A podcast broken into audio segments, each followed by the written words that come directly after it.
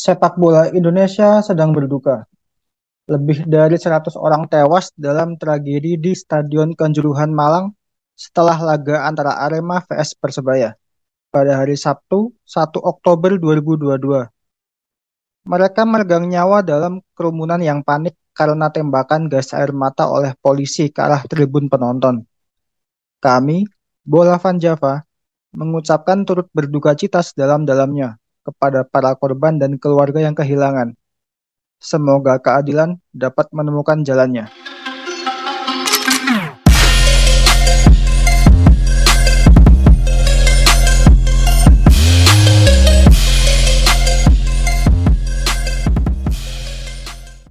Ya, jadi teman-teman bola Van Java semua, kita pasti tahu lah ya, nggak cuman aku ambek Joyodo ya, semuanya lah, semuanya yang ada di Indonesia. Yang dengerin bola Van Java pasti tahu kejadian pada tanggal 1 Oktober kemarin memang menjadi luka yang mendalam ya, nggak cuman buat Ya, betul, betul. korban, nggak cuman buat uh, semua supporter yang ada di situ, tapi seluruh seluruh warga Indonesia tak terkecuali gitu kan.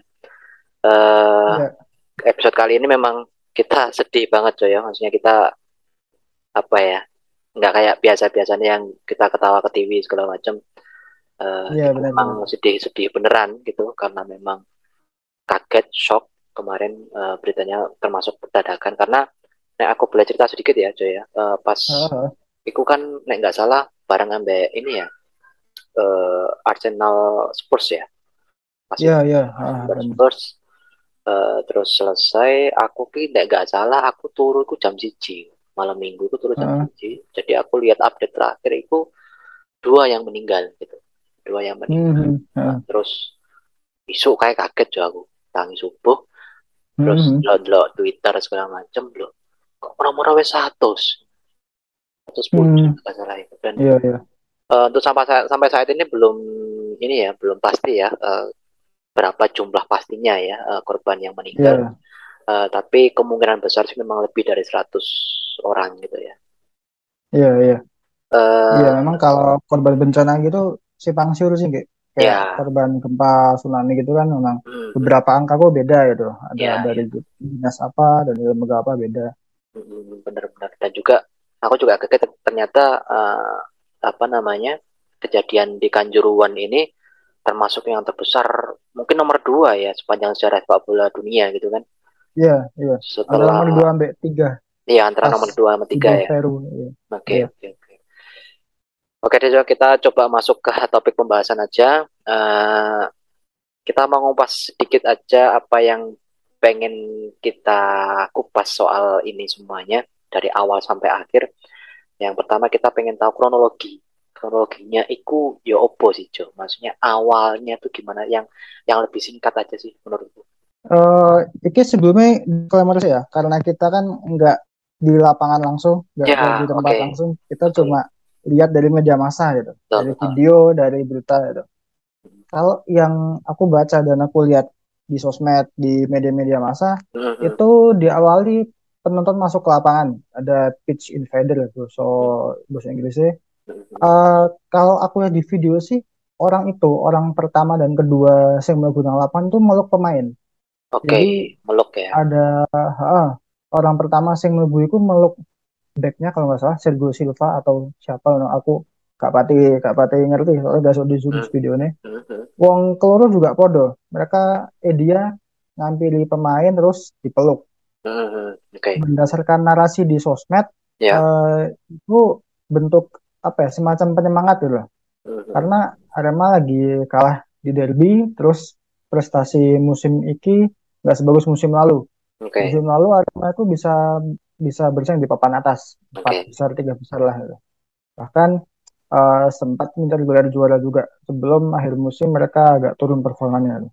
Nah musim ini mereka masih di papan tengah, bahkan peringkatnya nggak nggak ada beda sekolah persebaya Hmm, uh, okay. Arema itu sekarang peringkat 9, Persebaya saat ini peringkat 10.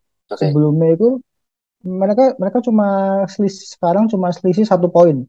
Arema 14, Persebaya 13. Hmm. Berarti sebelum Persebaya kan 10 gitu.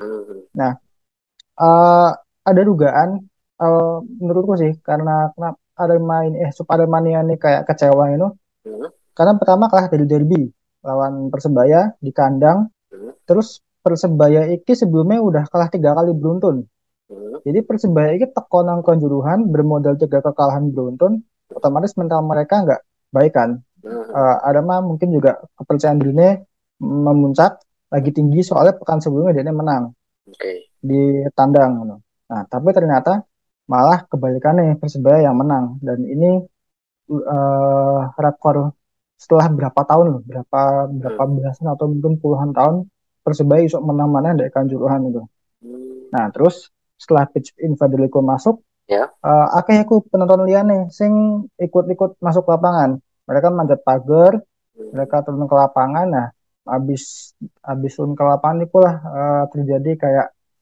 uh, apa ya semacam mungkin chaos ya. Kalau dilihat dari jauh mungkin chaos kayak kacau itu cuman yang itu dari sebelumnya kan kita nggak ngerti apakah yang masuk masuk orang sing akeh masuk itu memang kode-kode menyemangati atau mengkritik atau apa. Tapi yang nggak nggak ter apa ya nggak diketahui adalah kenapa tiba-tiba ada aparat keamanan ikut ikut uh, apa merangsek masuk ya mengamankan mereka memang bertugas mengamankan tapi kenapa ada uh, gas air mata itu. Okay. Nah itu yang ini masih jadi pertanyaan kenapa pakai gas air mata, kenapa ditembakkan ke tribun dan ya. kenapa akeh banget yang ditembakin itu. Ya. Padahal uh, yang rusuh sih setauku ini ya di, di luar lebih rusuh ya. Kayak pas uh, barakudanya persebaya itu dilempar di batu, hmm. terus kalau di dalam seputar rusuh biasanya di dalam kan uh, merusak fasilitas ya. Nah, hmm. uh, kalau yang tak lihat sih waktu itu fasilitas sebenarnya belum dirusak sih. Waktu itu ya sebelum chaos itu ya waktu orang-orang masuk tuh mereka nggak nggak merusak pagar mereka nggak apa. Tapi nggak ditindak demikian gitu. Nah dari situlah karena penonton iki panik kan kena gas air mata itu kan perih ya yeah, aku yeah. biar mm-hmm. pernah kena pas ngekos di Jakarta mm-hmm. jadi kosku itu di buri DPR Oh ya. Demo DPR yang uh, hasil pemilu apa ya? Pokoknya itu abis iki habis demo Bawaslu. Okay. Kalau demo Bawaslu, ono demo di DPR. Hmm. Nah, kue kan juga iki kacau juga ricuh juga kan. Nah, sampai sampai tengah wengi, sampai tengah wengi dini hari, hmm. itu uh, aparat ngejar warga sing sing ricuh sampai ke daerah kosanku. Kosanku soalnya pinggir jalan, pinggir jalan pas.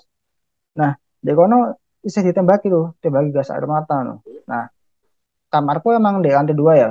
Aku ambil konco-konco pun dulu toko kayak tempat jemuran. Nah di kono kan ono tralis itu uh, apa? Jadi terpapar angin sekon jobo nah gas air matanya aku mlebu sampai itu jemuran ya, ya aku kena juga kan kayak rasa wah pedes lah okay. pedes terus uh, kalau sesak napas sih enggak soalnya waktu itu aku mau kena City ya. Mungkin kalau kena hembusan tok mm -hmm. Jadi nggak nggak sing pekat banget kalau aku dulu neng Kanjuruhan ini kan pekat banget kan. Iya iya iya. Asap-asap wah gending sih gue. Iya. Nah, ngono aja rasanya wis pedes banget, pedes banget. Apalagi yang di Kanjuruhan gitu ya. Kan ya, yang rasanya. Kanjuruhan. Bener. Ya jelas lah orang panik kan. Pemeneh uh, katanya ada pintu-pintu yang ditutup. Mereka nggak iso nggak iso metu terus akhirnya jebol dinding tembok tembok tembok sing iki sing apa ya kayak ada sela-selane itu kan sing apa sing sebenarnya buat ventilasi mungkin ya terus karena mungkin iso dijebol ya udah coba metu lewat terus setelah tragedi ketok ada pintu yang penyok penyoknya ke arah luar itu kan berarti dorongan massa soko dulu kan kuat banget artinya ya di sana pasti panik pasti uh, bingung kudu kudu lapo nu kudu metu neng di terus terjebak dan mereka terus kena gas air mata umpek-umpekan pasti kan angel ambekan no. Pemenang ono sing meninggal juga mereka pasti bakal trauma banget jadi memang itu ya uh, kejadiannya benar-benar ya itu tadi ya kios banget ya. Terus tanpa terduga juga. Gak ada yang tahu pastinya kecuali orang-orang yang di sana gitu ya. Intinya kan gitu. Benar benar. Iya, iya. orang di sana. Uh, ya apa ya? Aku nek aku jadi apa ya? Yang ada di sana aku kayak cuma bayang gitu. Maksudnya di tengah kepanikan seperti itu terus desek-desekan segala macam. Yes, surung-surungan segala macam. Terus tambah gas air mata walaupun aku nggak ngerti ya aku yeah. jujur aja nggak pernah merasakan uh, gas air mata itu seperti apa. Cuman berdasarkan dari penjelasanmu itu mau uh, mungkin aku bisa menyimpulkan gak enak banget itu mesti rasanya ini. Uh, mau tahu kena anu nggak? Pas masak kena merica nggak? Ah tahu tahu tahu. Oh no nah, rasanya. Uh, tapi nggak sekali kena apa ya berkali-kali oh lah. kayak di jadi dihujam gitu ya dihujam yo bener bener oh, pedes okay. terus perih gitu oke okay, okay. angel lah buka buka mata angel kan oh sampai angel ya buka mata ya buka mata angel dan kalau gas itu pekat aku uh. juga sempat moco-mocoan soal uh. BBC gas uh. kalau gas itu pekat bisa memicu asfiksia memicu sesak napas wow. jadi uh, dokter Arema kan juga ngomong kan dia nge-tweet uh, beberapa korban yang meninggal karena asfiksia ya itu karena efek gas air mata kalau pekat kehirup kehirup banyak ngono itu bisa itu memicu gangguan pernapasan apa maneh nek orang itu punya riwayat asma atau penyakit-penyakit uh, paru-paru dengan pernapasan ya? Ya itu mah tambah parah ya oke oke. Berarti secara kesimpulan uh, ini orang-orang yang meninggal ini karena karena efek gas air matanya atau memang uh, berdesak-desakan terus kehabisan oksigen atau memang keduanya? Keduanya dan banyak faktor juga sih. Kayak ya, ya, ya. Uh, desak-desakan, panik, hmm. kayak misalnya pas kejebak tuh kejebak neng pintu, hmm. uang akeh sakmono pasti kan oksigenku berbeda. Ya, ya, terus, ya. terus apa detak jantungku cepat karena berdebar kan deg-degan, wedi, terus rebulan oksigen, tambah gas air mata, mungkin juga karena fisik wes kesel di sini ya. wes di sini mayu mayu itu jadi psikisnya juga kena akhirnya iya benar akeh faktor sih kalau dibilang okay. uh, penyebabnya apa oke okay, oke okay. oke lah untuk kronologi mungkin sudah cukup jelas lah ya jadi uh, apa yang disampaikan Jo jadi uh, kita lanjut ke topik pembahasan selanjutnya. Ini kan terkait dengan uh, mayoritas supporter ya yang meninggal kemarin kan. Walaupun ya ada beberapa yeah uh, nggak salah ada dua ya dua dari aparat kepolisian kan yang meninggal kemarin. Iya iya anu uh, ini pertanyaan yang banyak dilontarkan di sosial media sih. Apakah layak uh, supporter itu dijadikan kambing hitam?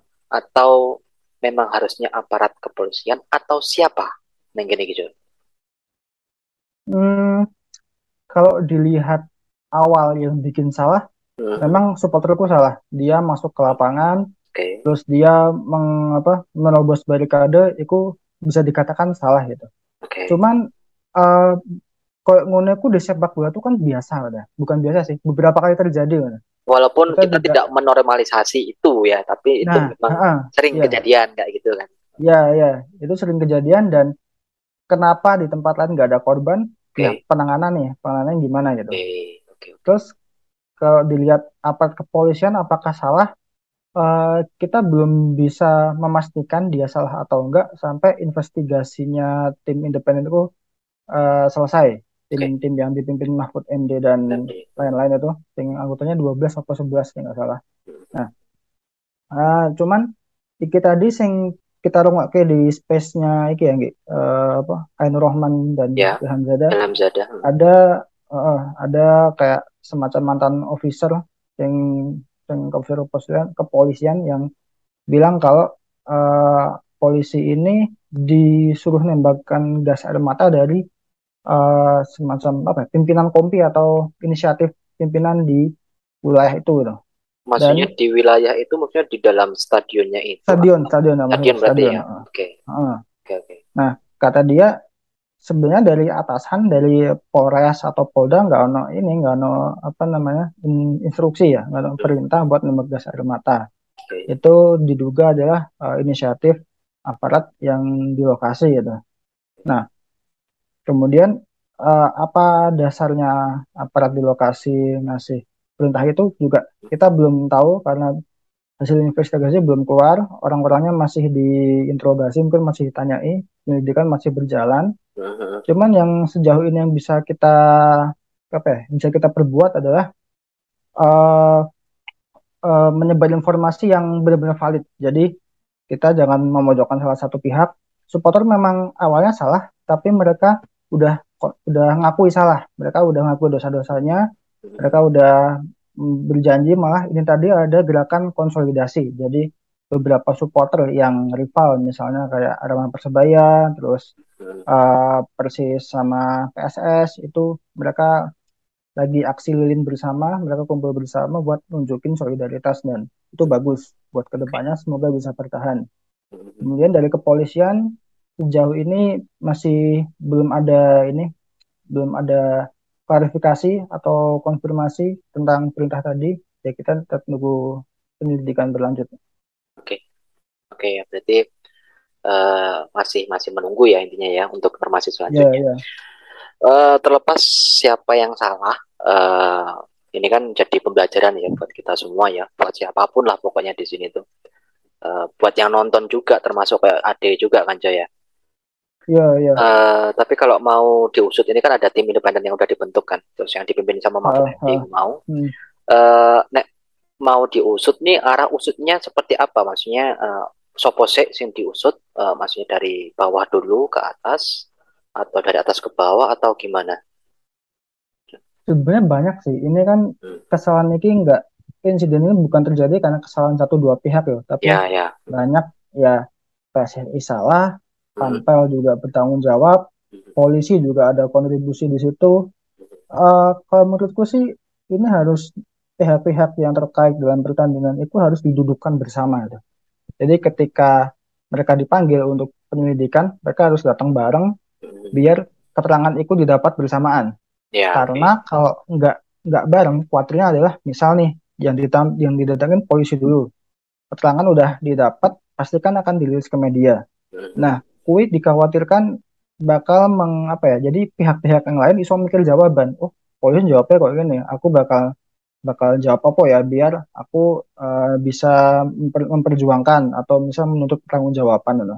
Hmm. Nah, kalau didudukan bersama dan ditakoni langsung dalam waktu yang sama, hmm. itu kan bisa langsung uh, meminimalisir kayak uh, meminimalisir lawan bicara itu mikir jawaban yang bisa menyudutkan seseorang gitu. Jadi biar mereka itu juga ngomong sing apa adanya, ngomong sing sebenarnya iki apa yang terjadi di lapangan gitu. Nah, kalau soal random sih mungkin enggak ya. Mungkin yang didudukan pasti terutama ya Panpel Arema yang bertanggung jawab di stadion, aparat polisi mungkin atasannya yang bertugas di stadion Kanjuruhan, PSSI melalui LIB pasti juga harus diundang karena itu kan operator liga dan kerusuhan supporter liga nggak terjadi pertama kan sebelumnya juga udah berkali-kali banyak korban jiwa juga dan kenapa bisa terjadi ya itu pasti harus di dipanggil juga. Oke, jadi solusinya adalah duduk bersama, didudukan bersama gitu ya, maksudnya ya, ya. Apa ya di, di di di di di apa ya diusut lah intinya uh, hmm. uh, dicari informasi satu persatu gitu kan ya terkait kejadian yeah. seperti cuman apa. Hmm. Uh, pengusutan itu mungkin bakal lama gitu mungkin yeah, yeah. mungkin nggak bakal kita dapatkan satu dua minggu ke depan atau mungkin hitungan bulan bahkan bisa jadi tahunan yeah, ya. soalnya yeah. uh, tragedi Hillsborough sing hmm. terjadi 1989 hmm. itu baru keluar investigasi 2016 berarti hmm. kan itu 37 tahun setelah ya, ya, ya. eh 27 apa 37 27 27 ya 27 ya 27 tahun setelah kejadian, itu baru investigasi selesai. Bahkan dari korban yang awalnya 96 bertambah jadi 97. 97. Uh, 97 pas 2021 ada orang yang meninggal karena cacat. Ya. Yeah. Nah, artinya ya ini kasus ini bakal panjang ini. Yeah, bakal yeah. bakal apa berlarut-larut ini pengusutannya. Mm-hmm. Tapi yeah. semoga kita doakan semoga lancar. Ya itu benar benar. Yang penting tetap berjalan terus gitu kan ya maksudnya pengusutannya yeah, tetap berjalan terus uh -huh. sampai uh, apa ya lepas kendali gitu mas ya Iya iya iya. Nggak nggak ini nggak nggak kelepasan gitu loh. Mm -hmm. Terus ya udah ya wis lah gitulah mas intinya kalau kalau ini tetap bisa diusut dan semoga lancar ya udahlah nanti kita tunggu hasilnya seperti apa. Uh, kita nggak usah yeah. terlalu terburu-buru juga gitu kan yang penting kan kita uh, udah tahu kemarin kronologinya seperti ini segala macam yang kita fokus ke depan untuk perubahan gitu aja kan ya sekarang. Iya iya. Dan uh, semoga uh, ini sih tim, tim investigasinya ini awet gitu, awet dan ya betul bagus. Iya iya itu sih yang diharapkan. Soalnya pas kalau tim satgas anti mafia bola itu kan dipertanyakan juga kan apakah oh iya iya iya itu efektif apakah ada apa perubahan ini dan uh, waktu itu pernah ada kabar katanya wes wes bubar tapi di dalam stadion itu masih ada orang yang pakai baju satgas anti mafia. Anti mafia. Ya, okay. entah itu siapa loh. Makanya kan uh, tim tim investigasi sekarang ini diharapkan banget hmm. bisa bekerja bagus, bekerja teliti, terus bisa melakukan pendidikan mendalam. Oke, okay, oke. Okay. Amin amin lah semoga Soalnya gini, uh, nek aku kan ingin nonton video nih komika ya Abdur Abdur komikanya. Ah seangkatan sampai sangat sampai beda-beda. Jadi mungkin teman-teman bola Java yang uh, pernah lihat videonya ini, uh, dia berkomentar bahwa uh, semuanya ini tuh kan diatur sama sistem sebuah sistem gitu kan ya. Jadi mm-hmm, yeah. semua kan ngikut ya dari yang panitia pelaksana, dari PT LIB, dari aparat kepolisian, dari supporter segala macam itu kan semua diatur ya. Semuanya diatur. Yeah. Nah, jika sistemnya yang buat ngatur ini tadi udah salah, itu manusia-manusia yang diatur sama sistem tadi nggak akan bisa diatur gitu intinya gitu yang di yang dibicarakan hmm, sama Abdur yeah. itu gitu uh, dia bicara dia nyontoin uh, soal KRL KRL itu kan di sering banget ya ada beberapa gelantungan gitu kan masih numpang ya atapers ya, ya, ya. betul ya, ya. itu uh, terus sistem perlahan dirubah segala macam mulai dia berketat segala macamnya. Akhirnya sekarang yo kita lihat nggak ada kan yang bergelantungan di KRL atau yeah. kita contoh kecil aja yang yang pernah naik kereta ya teman-teman bola Vanjar yang pernah naik kereta. Dulu sama sekarang pasti beda. Dulu pedagang asongan pasti bisa masuk ke dalam stasiun bahkan bisa naik ke keretanya. Iya aku udah tahu ngerasa kayak iya kan pernah ngerasa kayak juga. Yeah. Dan yang nganter itu juga bisa nganter sampai ke kereta ke dalam keretanya Ya, ya. bahaya juga itu bisa melok itu, melok-melok numpak kereta nih. Ya, benar, ya. Nah, sekarang udah nggak boleh gitu. Semuanya udah diperketat semuanya dan itu aman, berjalan lancar, nggak ada yang protes, nggak ada yang mm -hmm. gitu loh. Nah, eh, sistem-sistem ini kan yang perlu di, diperbaiki ya, cuy ya. Eh, ya, ya. Menurutmu sistem apa aja yang yang sekiranya bisa diperbaiki? Mungkin kayak jam tayangnya atau gimana yang harus diatur? atau tiketingnya atau keamanannya uh, mungkin penjelasan awakmu biasa. Uh, Oke, okay. soal jam tayang ya. Jam okay. tayang kemarin Persebaya Arema eh Arema Persebaya aku main jam 8 malam kan, jam 8 WIB.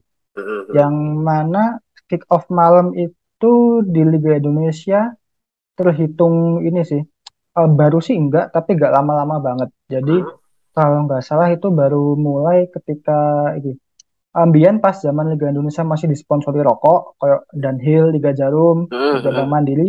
Iku gak no kick off malam. Itu kick offnya paling lambat, paling terakhirku sore. Jadi tak lingku tuh jam 4 itu kick off terakhir sampai maghrib kan udah hmm. selesai. Gue sudah pertandingan. Karena iya. waktu itu beberapa iya, stadion turun iya. dua lampu. Nah, oh gitu. Ya, meskipun punya lampu penerangannya nggak anu kurang mumpuni buat main malam. Hmm. Jadi pas surup-surup menu masih oke lah, maghrib masih masih bisa memadai. Nah. Hmm. Terus mulai main malam itu uh, kapan ya? Aku lah sebelum mungkin sebelum 2010 ya, waktu sebelum dualisme itu hmm. ada wacana bakal main malam dan itu dikasih satu slot tok. Cuma jam 6 atau jam 7, pokoknya bar maghrib lah. Itu main. Hmm. Main malam. Uh, kalau jam 7 jam 8 buat main sih sebenarnya masih oke okay ya karena taruhlah uh, kick off jam 8 artinya selesai pertandingan jam 10 malam. Okay. Karena ada half time, ada injury time, mungkin jam 10 selesai, hmm. baru pun no konferensi pers, hmm. terus pemain uh, beres-beres di kamar mandi, terus adus, terus siap-siap mulai, mungkin baru cabut dari stadion jam 11 okay. baru kui OTW ke mes atau hotel taruhlah satu jam lah. Lambat selambat lambatnya. Berarti nyampe sono jam 12 nah, baru kui siap-siap turu mungkin baru bisa tidur jam satu siang. Eh jam satu malam sorry. Okay. itu dini hari.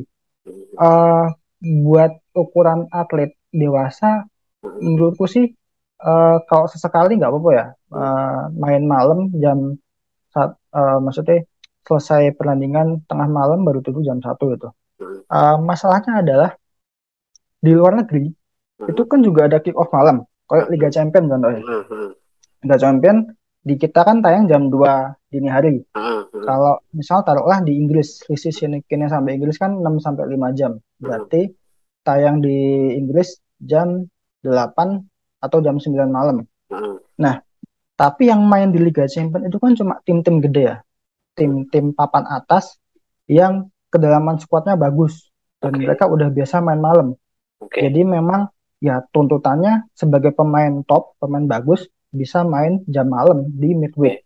Okay. Nah, tapi di Liga Indonesia hmm. itu kan hampir semua klub kebagian jatah main malam ya. Hmm. Entah dia tim papan atas lah kayak Bali United misalnya atau uh, Persija atau tim promosi kalau Dewa United kayak Rans misalnya. Hmm. Yang mana kalau di Liga 2 aku aku kurang tahu sih Liga 2 itu ada jam main malam apa enggak tapi jelas beda lah kayak tim tim yang punya kedalaman squad bagus mungkin nggak masalah ya buat main malam gitu karena pemain mereka banyak bisa rotasi hmm. tapi yang pemainnya dikit tim-tim papan bawah mungkin bakal kewalahan kalau uh, waktu istirahatnya kurang nah okay.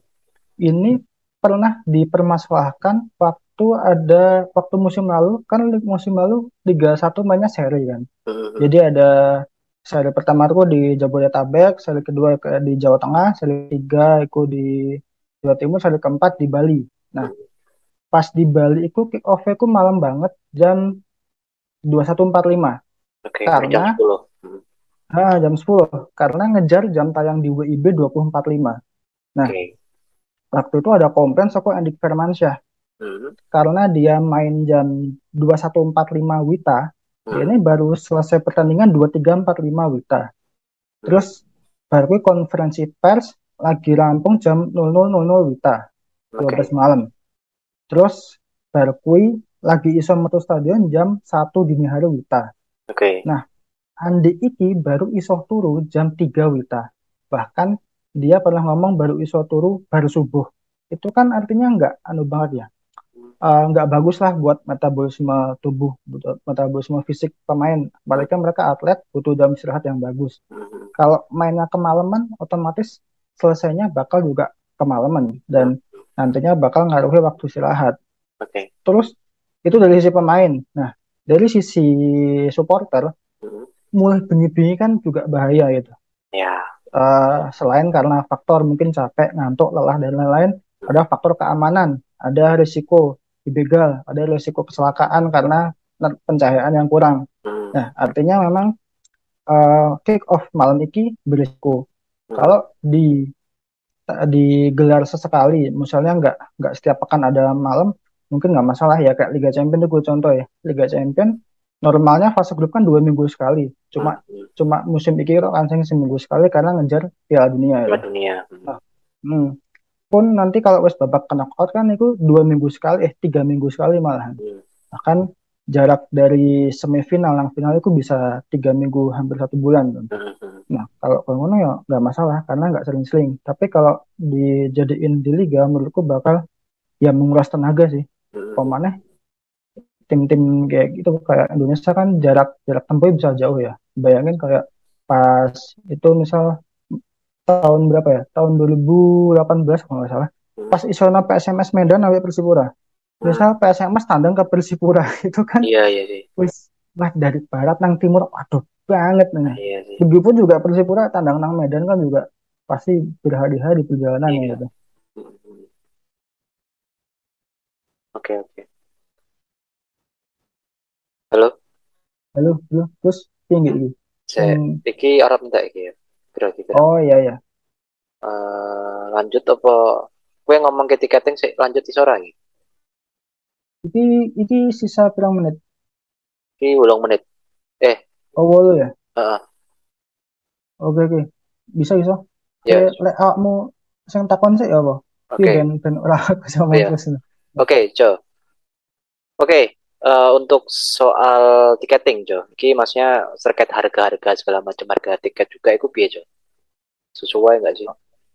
Uh, kalau tiketing itu juga salah satu masalah di Indonesia ya. Jadi ada banyak desus-desus atau rahasia umum yang penonton tempat tiket boleh masuk. Terus tiket yang wes disuai, wes di scan bisa dijual lagi, bisa dibuat masuk. Nah ini juga PR juga ya buat uh, diluruskan sistemnya. Sopo sih sing oknum-oknum sing meloloskan tiket-tiket sing udah nggak layak iki. Terus sopo oknum-oknum sing bolehin penonton tanpa tiket masuk. Uh, aku pernah aku sempat mau di Twitter kayak wingi wingi ada Persebaya itu kapasitas kanjuruhan 40 ribu. Nah, penonton yang masuk itu tercatat 40.500. Nah, 500 itu soko endi ya. Artinya kan itu over kapasitas kan. Padahal yeah. uh, Panta nggak mungkin uh, menjual tiket melebihi kapasitas. Hmm. Bahkan biasanya kalau beberapa big match di liga top Eropa itu kan nggak nggak harus diisi full. Ada beberapa slot hmm. yang dikosongi ya. Entah itu dikosongi atau tiketnya nggak kejual. Aku kurang tahu sih. Hmm. Tapi kayak contoh deh di San Siro ya. San Siro itu hmm. kapasitas 80 ribu, tapi pas derby kemarin itu kapasitas kapasitas yang terisi 76 ribu sekian. Artinya kan ada 4 ribu kursi kosong. Nah itu nggak tahu apakah itu memang dikosongi buat biar uh, ruangnya lebih lega atau tiketnya nggak terjual. Aku kurang tahu. Cuman yang jadi pertanyaan adalah kemarin ada data di Twitter yang bilang kalau kapasitas kanjuran 4 ribu tapi yang datang 40.500. Nah, 500 segi sekolah endi gitu. Nah, itu yang masih tanda tanya. Oke, oke berarti perlu diperbaiki juga ya gitu tiketing tiketing tiketing terus mungkin uh, penonton-penonton yang masuk juga perlu difilter juga ya maksudnya nggak semua uh, apa ya orang bisa asal masuk gitu loh maksudnya harus ada yang tanggung iya, jawab yeah, yeah. gitu loh misalnya cacili gak yeah. ambil tuane yo gak oleh gitu loh maksudnya gitu juga betul, kan maksudnya betul. di bawah yeah, umur yang yeah. belum punya KTP itu kan bisa harus ada pengawasan dari orang yang yang punya KTP istilahnya gitu kan ya. Iya benar. Nah, paling ya, gitu. ya, jadi untuk ya. tanggung jawabnya nanti kalau semisal terjadi apa-apa seperti seperti ini kan juga perlu gitu loh. Uh, uh, uh. benar benar. Oke sekarang coba uh, urusan keamanan aja maksudnya keamanan di dalam stadion segala macamnya itu uh, harusnya seperti apa? Apa yang perlu dibenahi? Uh, masalah keamanan yang paling mencolok di Liga Indonesia itu adalah stewardnya madep ke lapangan, bukan madep ke penonton. Oh iya jadi, tuh. Ya, ya. Jadi okay. sering nonton Liga Indonesia baik di TV maupun di stadion langsung. Steward Liga Indonesia itu kebanyakan menghadap ke lapangan. Iki berbeda sama steward Liga-Liga Eropa sing madep ke penonton. Uh, Jadi ketika ada insiden di tribun, steward itu bisa langsung cepat tanggap. Entah mereka nginfoin orang terdekat atau mereka langsung bertindak sendiri gitu. Okay, okay. Nah, bedanya adalah di Indonesia aku madep ke lapangan. Entah mereka pengen nonton atau mungkin nggak ada SOP-nya aku kurang tahu juga ya. Cuman itu jelas mengurangi responsivitas mereka lah. Karena kalau misal ono kejadian di tribun mereka kan butuh balik badan ya. Hmm. mereka balik badan tuh seenggaknya kehilangan satu dua detik dan itu bisa kehilangan momen buat momen, ngerti. ya. ini ono ono opo sih di situ? Siapa sih provokator misal kalau ada? Atau apa sih penyebab ono insiden? Misal biasanya kan uh, orang lempar botol terus yeah. uang si uang apa ngomong-ngomong disumsu gelut itu uh. biasanya di kebun okay. nah, nah itu salah satu yang paling mencolok keamanannya di stadion Indonesia hmm. jadi memang anu ya aku lagi ngerti sih maksudnya nek stewardnya Indonesia madepin yang penonton Uh, aku malah gak ngerti nih ada steward jujur aja aku karena mungkin karena aku ah. banget ya nonton Liga Indonesia jadi kayak nggak nggak. Mana sih yang stewardnya Indonesia tuh yang mana sih yang stewardnya? Jadi mungkin ya ya aku sendiri juga mungkin nggak nggak ya jadi nggak ngerti. Mm-hmm. oke deh jadi beberapa poin itu tadi yang mungkin bisa jadi pembelajaran gitu ya maksudnya perlu ya perlu ada pembenahan perlu ada pembaruan sistem segala macam demi kebaikan bersama gitu ya ke depannya. Iya betul. Terus ini ada satu pertanyaan pamungkas Jo uh, iya jadi iki iki sing sing sing tak batin terus gitu selama dua hari ini setelah kejadian itu. Dari panitia pelaksana PT LIB terus Menpora ketum PSSI atau anggota PSSI lah terus Polri hingga ke Presiden itu nggak ada yang ngomong saya bertanggung jawab atas kejadian ini gitu. Aku gak gak ngerti yo. Apa apa aku yang nggak tahu yo. Tapi kayaknya yeah, yeah, yeah, yeah. aku nggak nggak nggak ngerti omongan iku. Bahkan dari screenshotan di media sosial atau sebagainya aku nggak nemu iku. Mungkin yang baru aku dengar iku malah dari eh siapa? Uh, Juragan 99 tuh pemilik pemiliknya yeah. Arema ya Gilang ya presiden Arema. Presiden Arema. Ya itu dia dia yang bilang uh, bahwa saya bertanggung jawab juga gitu di sini. Nah itu.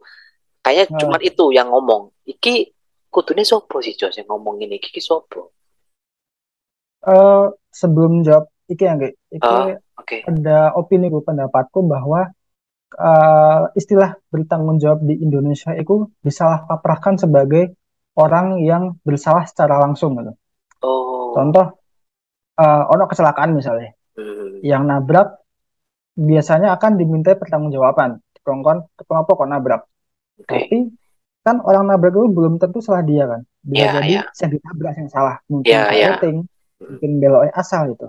Hmm. Tapi di Indonesia biasanya ya, hmm. uh, itu menurut gue uh, orang yang bilang aku bertanggung jawab itu artinya yo aku yang salah itu secara langsung. Hmm. Padahal seharusnya kan nggak ngono.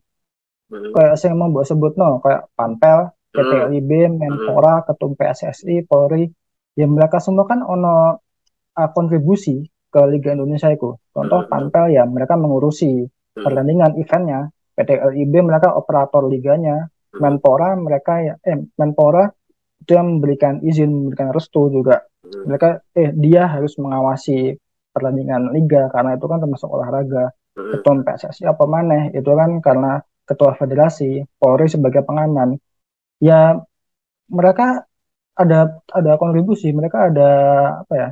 Ada ikut ikut, ikut bercampur tangan lah di di segala macam situasi sepak bola. Nah, seharusnya ya masing-masing dari mereka bilang cara lapang dada kalau bertanggung jawab itu.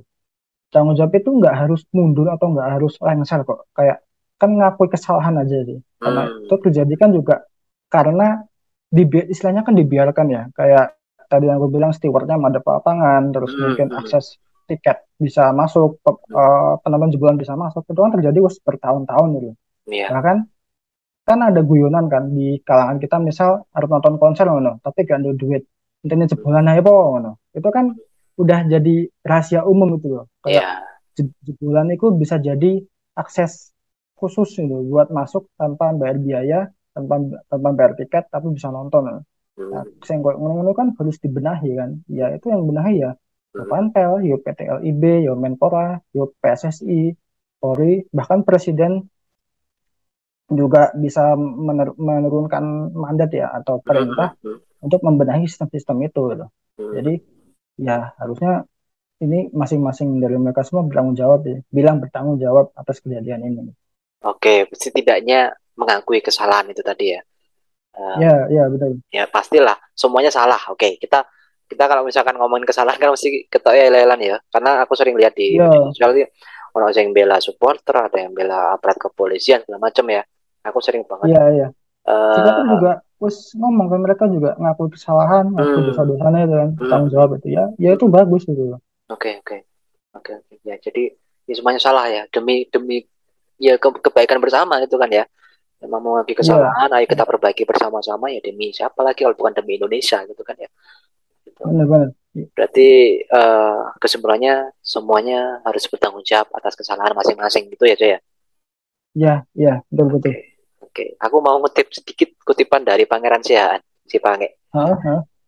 Dia bilang e, mereka yang paling cepat muncul di depan kamera ketika kita mengangkat piala, seharusnya juga yang paling cepat bertanggung jawab ketika kita mengangkat keranda. Iku, Wah, ya. aduh, dalam banget ya Allah. Iya, bagus banget sih kalimatnya ya. Ngenak banget ya. Ngenak banget itu, benar-benar. Ya semoga didengar oleh semuanya, dengan oleh semuanya bahwa ini ya nggak cuman yang ngangkat piala itu tadi lah maksudnya semuanya lah semuanya harus bertanggung jawab gitu lah dan aku bilang kayaknya ini semoga ya menjadi uh -huh. momentum perbaikan kita semua terutama sepak bola hmm. Indonesia ya karena aku ingin sempat delok-delok artikel macam artikel segala macam ternyata di Inggris pun kan ya ada kan ya kasus itu juga. Ya pasti semua orang tahu hampir semua pecinta sepak bola tahu Hazel sampai Hesboro mau kan ya jadi ya, ya, ya. Uh, aku sempat moco-moco juga. Jadi tahun 86 itu Hazel nggak salah terus 89 atau ya 8 tujuh apa ya? Yang yang Hillsborough tahun berapa ya coy Waduh sama delapan sembilan Hillsborough itu. delapan sembilan ya Ah, uh, terus pas Hillsborough itu pun si Liverpool juga dapat hukuman nggak boleh main di luar Eropa selama tiga tahun apa berapa tahun gitu. Selama karena uh, kejadian itu. Dari situ kan si PM-nya siapa nih Inggris Margaret Thatcher pada saat itu itu dia kayak uh, apa ya merubah semuanya gitu loh. Kayak memperbaiki semuanya sistem dari bawah hmm, sampai ke hmm, atas iya. tuh dia rubah semuanya hingga pada akhirnya kayak stadion ne Liga Inggris terutama ya kayak IPL itu kan oh. kebanyakan walaupun West Ham enggak ya kebanyakan yeah. itu kan uh, jarak antara tribun dengan lapangan kan dekat saat itu terus enggak ada pagar nah, di kan ono di kan ono jadi uh, uh, iya. tingkat keamanan segala macam stewardessnya juga di, lebih diperbanyak sekarang ketimbang dulu jadi uh, terus tiketing juga termasuk jadi hmm. di filter nggak sembarang orang boleh nonton sepak bola gitu. Jadi benar-benar harus dilihat dulu nih sopo kisopo ini nggak asal.